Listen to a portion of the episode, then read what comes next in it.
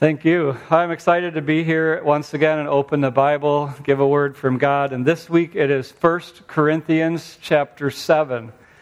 I am going to read all of 1 Corinthians 7, nothing but 1 Corinthians 7. You can see by the title and the outline that the topic today is singleness and marriage. There are many pages in the Bible to gain God's instruction for marriage and parenting, there are few pages in the Bible that specifically address singleness, and nowhere else like this one. So, especially if your relationship status is single, listen up to 1 Corinthians chapter 7. Now, strange as it sounds, some people don't know if they're single or married. So I want you to I want to make this clear to, so you know where I stand. Living together is not the same thing as being married. Now, I could preach a 45 mes- minute message from the Bible on that topic, but I have had at least two people look me in the eye and tell me, we are married in the sight of God, but not under the law.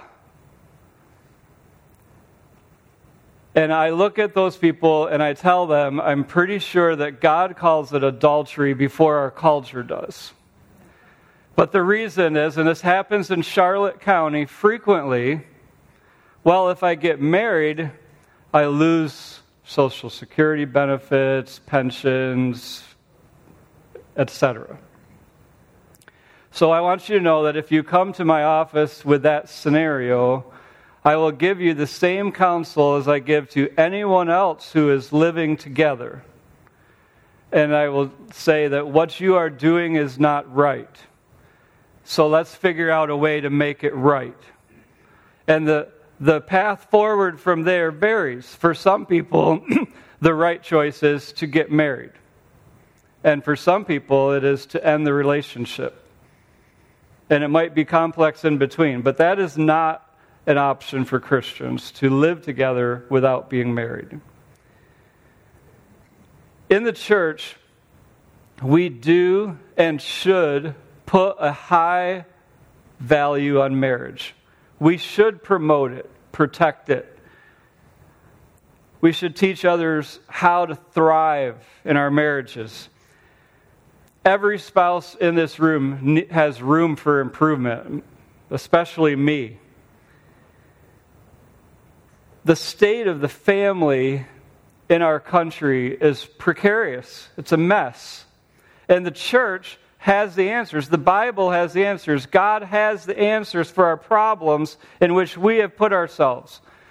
But sometimes the single person in the room feels left out. I speak from experience. I well, I became a Christian at age 4 and I was married at age 32. So I was a single Christian for 28 years. But from age 24 to age 29, I lived alone, and people would ask me, Doesn't it feel lonely? And my answer was very quick to, to reply When I was home alone, no, I did not feel lonely. But I will tell you what place I did going to church and sitting alone. Other places as well, but especially there. Now, while you likely can identify yourself as single or married, I want you to know that your relationship status does not define who you are. We all have a stake in each other. Married Christians need to know what it's like to be a single Christian in this culture. And single Christians need to know what it's like to be a married person in this culture. But picture two church members walking in the door. One of them happens to be married, one of them is single. They both are coming in here as believers in Jesus, having been gifted by the Holy Spirit for ministry, and they both are equally important to the ministry of this church.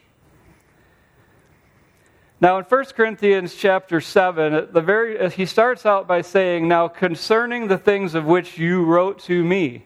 So, Paul is answering questions, but we are not told what the questions were. We are only given the answers. This is like Jeopardy. Did they ask questions like, was it wrong to stay single? Uh, did they wonder, in a very promiscuous sexual culture that the city of Corinth was in, did they say, is sex still okay within marriage? Did they wonder if widows should remarry? Did they ask if Christians should leave their godless spouses? Did they ask, how close to sex can you get without actually sinning? No, they probably didn't ask that question, but people in our day do. And I'm not going to be any more explicit than that right here from the pulpit, but I have been asked questions about is what I am doing a sin because it's not technically sex? And the answer is yes, it is. Now, I'm going to read 1 Corinthians chapter 7. And it's a little bit longer of a passage than we normally will read, but I think that you will see why I am going to read the entire passage. now, concerning the things of which you wrote to me, it is good for a man not to touch a woman. Nevertheless, because of sexual immorality, let each man have his own wife, and let each woman have her own husband. Let the husband render to his wife the affection due her, and likewise also the wife to her husband. The wife does not have authority over her own body, but the husband does. And likewise, the husband does not have authority over his own body, but the wife does. Do not deprive one another except with consent for a time, that you may give yourselves to fasting and prayer, and come together again so that Satan does not tempt you because of your lack of self control. But I say this as a concession, not as a commandment, for I wish that all men were even as I myself. But each one has his own gift from God, one in this manner and another in that. But I say to the unmarried and to the widows, it is good for them if they remain even as I am. But if they cannot exercise self control, let them marry for it is better to marry than to burn with passion. Now, to the married I command, yet not I, but the Lord, a wife is not to depart from her husband. But even if she does depart, let her remain unmarried or be reconciled to her husband.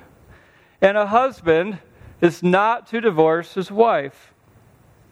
But to the rest, I, not the Lord, say, If any brother has a wife who does not believe, and she is willing to live with him, let him not divorce her. And a woman who has a husband who does not believe, if he is willing to live with her, let her not divorce him. For the unbelieving husband is sanctified by the wife, and the unbelieving wife is sanctified by the husband. Otherwise, your children would be unclean, but now they are holy. But if the unbeliever departs, let him depart. A brother or a sister is not under bondage in such cases. But God has called us to peace. For how do you know, O wife, whether you will save your husband? Or how do you know, O husband, whether you will save your wife. But as God has distributed to each one, as the Lord has called each one, so let him walk. And so I ordain in all the churches. Was anyone called while circumcised? Let him not become uncircumcised. Was anyone called while uncircumcised? Let him not be circumcised. Circumcision is nothing, uncircumcision is nothing, but keeping the commandments of God is what matters. Let each one remain in the same calling in which he was called. Were you called while a slave? Do not be concerned about it. But if you can be made free, rather use it. For he who is called in the Lord while a slave is the Lord's freedman. Likewise, he who is called while free is Christ's slave. You are bought at a price. Do not become slaves of men. Brethren, let each one remain with God in that state in which he was called. Now, concerning virgins, I have no commandment from the Lord, yet I give judgment as one whom the Lord in his mercy has made trustworthy. I suppose, therefore, that this is good because of the present distress, that it is good for a man to remain as he is. Are you bound to a wife? Do not seek to be loosed. Are you loosed from a wife? Do not seek a wife. But even if you do marry, you have not sinned. And if a virgin marries, she has not sinned. Nevertheless, such will have trouble in the flesh, but I would spare you. But this I say, brethren, the time is short. That from now on, even those who have wives should be as those who have none. Those who weep as though they did not weep, those who rejoice as though they did not rejoice, those who buy as those they did not possess, and those who use this world as not misusing it for the form of this world is passing away. But I want you to be without care. He who is unmarried cares for the things of the Lord, how he may please the Lord. But he who is married cares about the things of the world, how he may please his wife. There's a difference between a wife and a virgin. The unmarried woman cares about the things of the Lord, that she may be holy, both in body and in spirit. But she who is married cares about the things of the world, how she may please her husband. And this I say for your own profit, not that I may put a leash on you, but for what is proper, and that you may serve the Lord without distraction. But if any man thinks he is behaving improperly toward his virgin, if she is past the flower of youth, and thus it must be, let him do what he wishes. He does not sin. Let them marry. Nevertheless, he who stands steadfast in his heart, having no necessity, but has power over his own will, and has so determined in his heart that he will keep his virgin, does well. So then, he who gives her in marriage does well. But he who does not give her in marriage does better. A wife is bound by law as long as her husband lives. But if her husband dies, she is at liberty to be married to whom she wishes, only in the Lord. But she is happier if she remains as she is, according to my judgment. And I think I also have the Spirit of God. Father, help us to understand your instruction in these matters. What you have to say about this is way more important than what anybody else does. So help us understand this chapter together. In the name of Jesus, amen. I hope this came across, but the first bullet point is this both singleness and marriage have God's blessing. I was a freshman in Bible college, and I was work living in the dorm, and I was working um, in in the afternoon. And I got home from work and I went to the library to do some homework. And I walked in the door of the library and the other students started snickering. okay, what's up? And uh, so they said, We didn't know you were an author. Yeah, there's a Gary Collins. He's a Christian psychologist. They, they're like, You got to come see this. And there was a book in the library that said, It's okay to be single by Gary Collins. And I just deadpanned the whole thing. I'm like, I'm working on the sequel. Being married is okay too. Now, Single people think that if only they could get married, life would be easier. Let me ask the married people in the room. I never asked the question yet. You're already responding. Marriage is good, but marriage is not easy. But you need to hear this as well. Being single is good, but it's not easy. We need the Lord in our lives, whether we are single or married. At the end of the day, it is always better to feel victorious than to feel defeated. We'll get more on that later. But the Christian standard for singleness is abstinence. And we need to be prepared ahead of time so that when we have sexual temptation that comes, an opportunity to do wrong, that we would be prepared to run the Bible teaches us to flee fornication.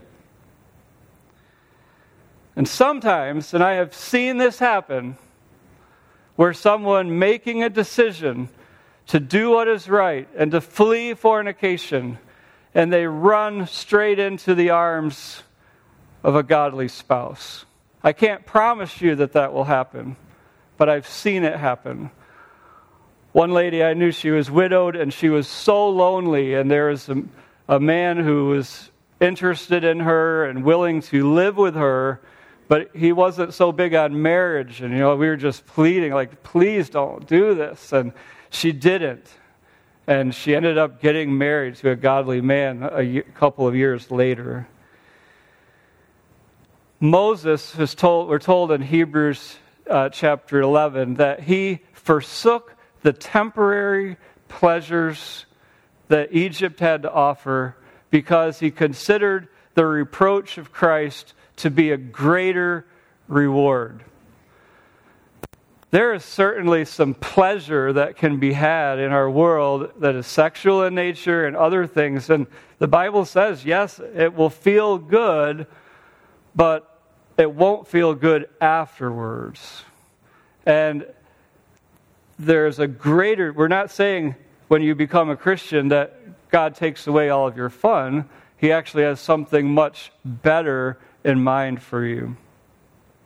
The wonderful thing about teaching about abstinence is that it's often a temporary condition. Most things are always right or always wrong. It's wrong to be drunk at age 17 but it's also wrong to be drunk at age 27 or 87. And lying is a sin whether you're single or married. But sex is not a sin when it is placed within marriage. I'm not challenging singles to a lifetime of celibacy. I am challenging you to a lifestyle, a day to day decision. This is who you are now. I explained to grades 4 through 12 in this way, and this may seem a little more explicit than you are used to, but I tell kids this those parts of your body that you cover up with your underwear, no one else is to see, touch, or taste those parts of your body until you are married. Now, when you are married, as long as there is no third party or porn involved, be naked and not ashamed. Enjoy it. Now, if you are single and have already been sexually active, I want you to know that your life is not ruined. Your ministry is not over. you will have to deal with regrets and, and regret, but any regret, any shame, there's a remedy for that. While it is certainly true that prevention is still better than the cure, I want you to know that there is uh, not, this is not a permanent defeat. But at the end of each day, it's always, always where you know what it's like to get at the end of the day and realize you messed up again. You know, no matter what kind of sin we're talking about, it's always better at the end of the day to have gotten through a situation and feel victorious instead of defeated. I want you to notice in verse 7 that God does use the word here that Paul says in verse 7 I wish that all men were even as I myself, but each one has his own gift from God. If you are reading this in Greek, the word is charisma. It is the same word that is used elsewhere as a spiritual gift. And so God has uniquely given you the ability to serve Him today as a single. And the advantage to being single is the ability to devote more parts of your life to God. Not every single person honors God, and not every marriage honors God. It's okay to be single, it's okay to be married. May God bless each of us, everyone. Bullet point number two whether you are single or whether you are married, we need to be faithful. In areas of sexuality, if you are single, you need to be faithful for your spouse. If you're married, you might use a different preposition and say, be faithful to your spouse. We are to glorify God with our bodies and with our spirits whether we are single or married. God established marriage in Genesis chapter 2. We don't learn until we get to the book of Ephesians that God had marriage set up to be an illustration of Jesus and the church. We learn here from this chapter that when you are married, you give up personal ownership of your body. It is a two way street, by the way. Notice in verse 4 the wife does not have authority over her own body, but the husband does. And then it's the exact same wording. And likewise, the husband does not have authority over his own body, but the wife does. As married people, your body belongs to your spouse. In matters of sexuality within marriage, it is biblical, it is good, it is honoring to God, it is a gift from God. And we are taught here in this chapter that you are to only abstain for matters of serious prayer. But we should also know that faithfulness goes way beyond matters of the sexual marriage is a lot more than guilt free sex. Eventually, in fact, in, when you took the vow in sickness and in health, eventually your sexual parts they come to an end. So there better be more to your marriage than that. The first part about saying that we are to be faithful in marriage is that the wife is not to leave, and the husband is not to leave. You have made a commitment to be married. Now, God has a lot of instructions on how our marriages can survive and thrive. But I need to stick to 1 Corinthians 7 today. There are some people in the Corinthian church that were wondering what if my spouse does not believe? It is wonderful to be a brand new Christian. Everything is new. You have new perspective on life, and you start to separate yourself from the old things in your life. But that does not include your old husband. It might change the way you treat him. Marriage is not easy. Did we cover that already? How much harder it is to be married and not be on the same spiritual page. Your unbelieving spouse may resent the time, the energy that you devote to church. They may not agree to give your tithes. They may hold you to an unrealistic standard. I have known multiple women, two in particular, and their husbands did not give them an ounce of movement. Like, oh, I see, you're a Christian and you're going to talk to me like that. I see how this goes. Now, to those of you who are both Christians in your marriage, do you ever get in a little tiff? Anybody get in an argument on the way to church this morning? No, you don't have to answer that. We know that it's part of life. It happens. You're going to have disagreements with the people that you live with. But sometimes being the, the believer in a marriage with an unbeliever, I've seen guys that will say, you know, just bring that up and throw it in their face. It is sad to, to share a lifetime together. It's real human love that is shared and then be separated for eternity. I know that marriage is not the same in heaven as it is here, but it is a big burden to live with.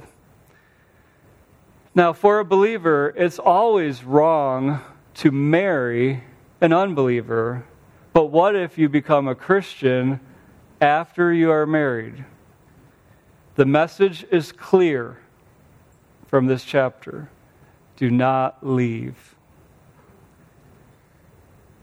If the unbelieving spouse leaves you, you might not be able to prevent it, but don't seek that option.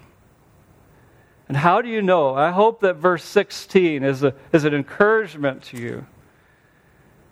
How do you know, O wife, whether you will save your husband? Or how do you know, O husband, whether you will save your wife? Not only did God reach down and save you and rescue you from your sin, but God will use you in ministry to your husband. And one day he will give glory to God because you led him to Christ. God has called us to peace. We should try to live peaceably with, with your unsaved spouse. Bullet point three one of the keys to the Christian life is contentment. So if you are single, there is to be some contentment in being single. And if there, you are married, there is to be contentment in being married. But even more than that, if you are single, you need to find your contentment in Christ. And if you are married, you need to find your contentment in Christ. I learned to say it this way you know, I love being among Christians. You know, you just throw out a scripture verse and people know what you're talking about. So if I say Philippians 4:13, somebody's mind is like, ah, I can do all things through Christ who gives me strength. Or Philippians 4:19. Oh, my God shall supply all my need according to his riches and glory. We love those verses. We put them on the walls of our houses.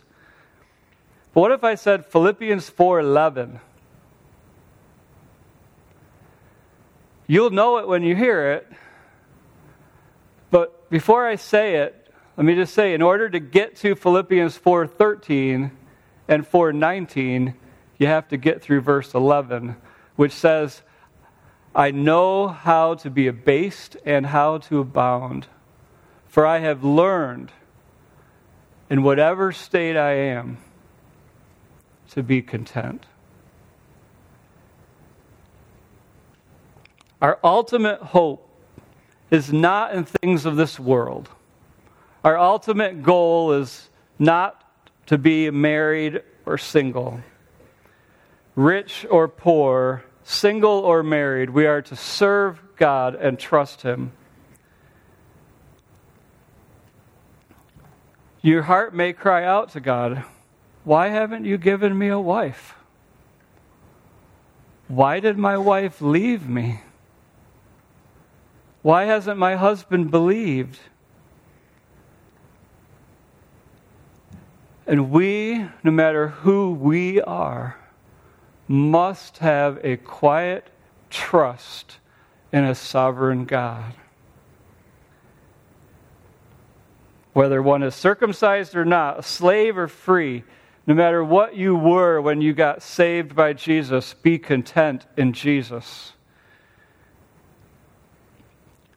Jesus has delivered you from hell and he has called you his bride. I'm not saying that you, as a single person, cannot long for a lover. Let me tell you my story. I was single, I was in my late 20s. I went through my entire 20s, what I felt like was the peak of my life, without a single kiss. I felt like, what a waste. I have so many kisses to give, no one to kiss. I was driving on Route 13 heading south of Sylvan Beach, New York, and I was listening to someone on the radio. It was probably Elisabeth Elliot.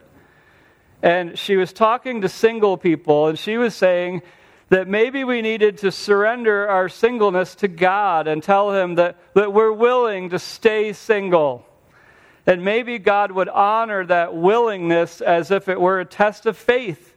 And once we pass that test of faith, then he would give us a spouse after we passed it. I, I remember turning off that radio knob with a little bit of extra flair. And I prayed to God out loud. I said, No. God, I love you. God, I'll serve you. God, I'll trust you. God, I will do what is right. God, I will keep myself pure. And God, if I never get married, I will still trust you and I will still serve you, but I will still be asking for a wife. I remember one of the ministries that I contributed to in those days was the Slavic Gospel Association, and the, the are part of that. And I remember they, they called me for, for an annual donation and I was happy to give. And they said, Is there anything that we can pray for? And I said, Well, I need a wife. and there was silence on the other end of the phone. And, and she said, That's what you said last year.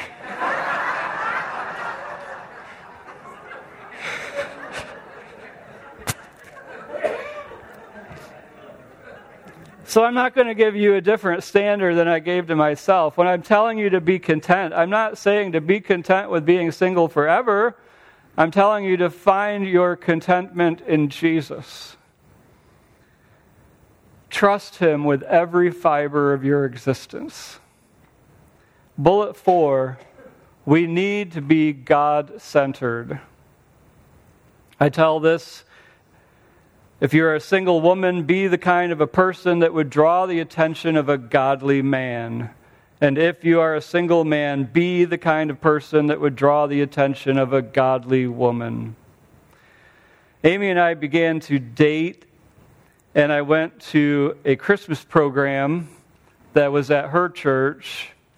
And because she was busy doing things because it was her church, I was left sitting at a table with her friends.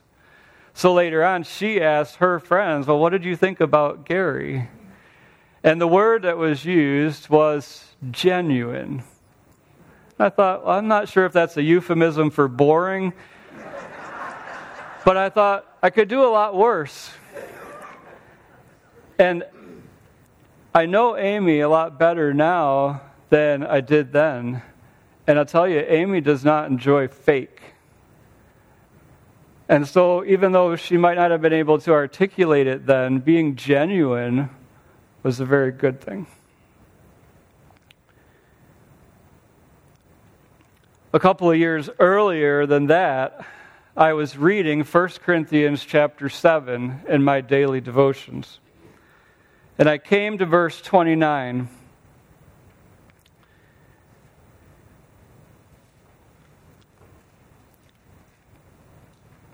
Which says, But I want the, but this I say, brethren, the time is short, so that from now on, even those who have wives should be as though they had none. And I remember closing my Bible, and I was already had things in the works. I was going to go to Bible college. I narrowed it down to West Virginia or Florida, and then I narrowed it down to Florida. I knew where I was headed, but this verse, I never looked back. The time is short. And God, I'm going to serve you. I'm going to let you direct my life. I'm going to follow you whether I'm married or not.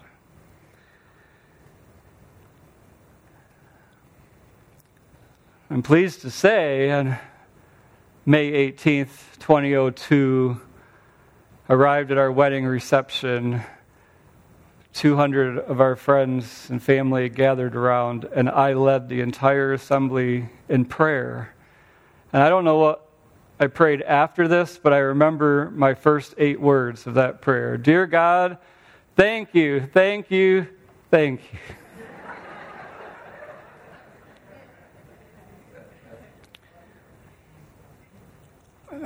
Now, 21 years into the Gary and Amy show, I am so thankful.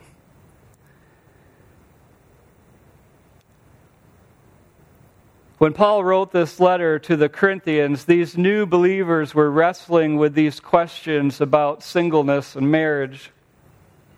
Verse 26 says that in this current distress that we are in,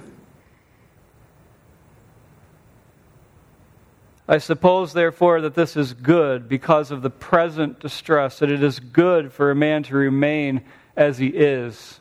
You know, the Bible is just as true in the in the nation of Ukraine as it is here. Or Eritrea. Could you even find that on a map? I'll give you a hint. Eritrea is Arabic for Red Sea.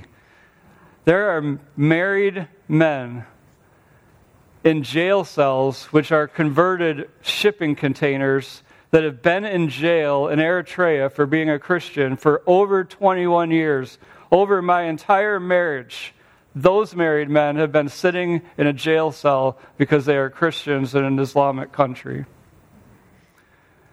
Maybe if those young men in that city, maybe they would read this and say, maybe in this current distress, I would be better off remaining single. Maybe in your situation, you need to ask this God, how can I serve you in my singleness in ways that I could not if I were married. Marriage brings much added responsibility, even under the best of situations. Imagine the Apostle Paul if he had had a wife while he was thrown in jail repeatedly and beaten up repeatedly and starved and ridiculed and opposed and shipwrecked and eventually executed. There is no wife that endured all of those things with him. My daughter Belle traveled all summer with WinShape Camp, every week setting up at a new place, tearing it down at the end of the week. She was did this for nine weeks in a row. And even though it meant I would only see her for less than three weeks this summer, I told her, This is the time of your life to do something like this. If you're ever part of a Southern Baptist church, you know the name Lottie Moon. She was a missionary in China in the 1800s, and her name is honored every year when Southern Baptist churches receive a missions offering in her name. Lottie had a chance to be married, but the guy that she was seeing wasn't quite sure if the Bible was really the inspired word of God or not. At the end of her life, she was asked, and she said, Yes, But God had first claim on my life, and since the two conflicted, there could be no question about the result.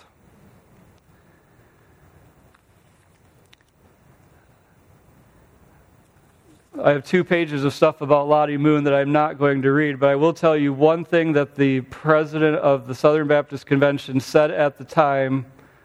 I estimate a single woman in China is worth two married men. And all the single women said,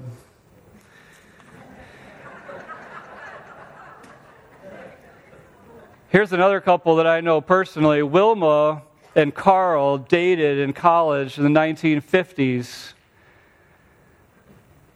But Wilma was sure that God wanted her to be a missionary in Africa, and Carl was sure that God did not want him to be a missionary in Africa. So their relationship did not advance. And Wilma served with Baptist Missions starting in 1959 in Chad, Africa, and served 12 years as a missionary, pouring her heart into the churches and children there. And then all the missionaries had to leave.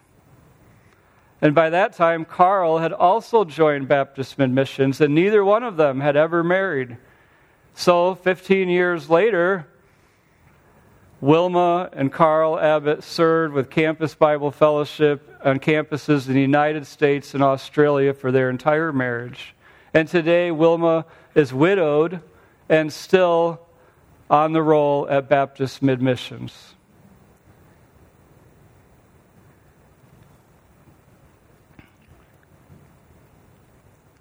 The instruction is to give your life to God, regardless of any other status.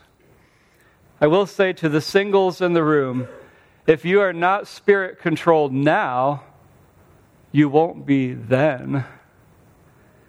To the married people in the room, seek God's instructions that you are to be each for the other and both for the Lord. To the widows in the room, it's okay to be married again. And it's okay if you're not. I want you to know that in, I've been a part of four churches in my life. And in all four of them, the godliest people in the churches were not the pastors, they were widows in their 80s. Those women are precious. In all four of those churches, I could put faces and names to them. They trusted God in ways that no one else knew how to do.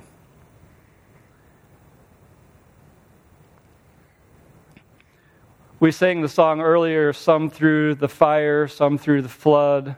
That was an itinerant pastor and his wife. They returned home from traveling, and their house had been burned to the ground. And he had an enemy that opposed him, like a, a human enemy that opposed him throughout most of his ministry. Later on, the publisher of the music was tracking down these old hymn writers, and they found out that his widow was living in a poorhouse somewhere in Missouri, and he went to visit. Like, this is not right that the, that the author of, of God leads his dear children along is abandoned in this poorhouse. And she said, Oh, I, this is such a great place to be. Every month, new people are coming in here that are so disappointed in their lives and they don't know Jesus yet. And this widow was leading people to the Lord on a regular basis. We all need to be in the place where we say, I trust you, Lord, with my life. No matter in what way you're disappointed, in the circumstances that have happened to you, I'm going to trust God. I'm going to serve God. I'm going to love God. I'm going to surrender my life to God. I promise you, whether you are single or married, that God understands and cares. And you are not left out of His plan for His church. You are not less of a person or less of a church member, no matter what your relationship status is.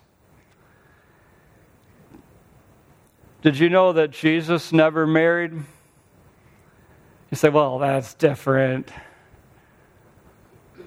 But Jesus was a perfect man. His marital status did not make him less of a man.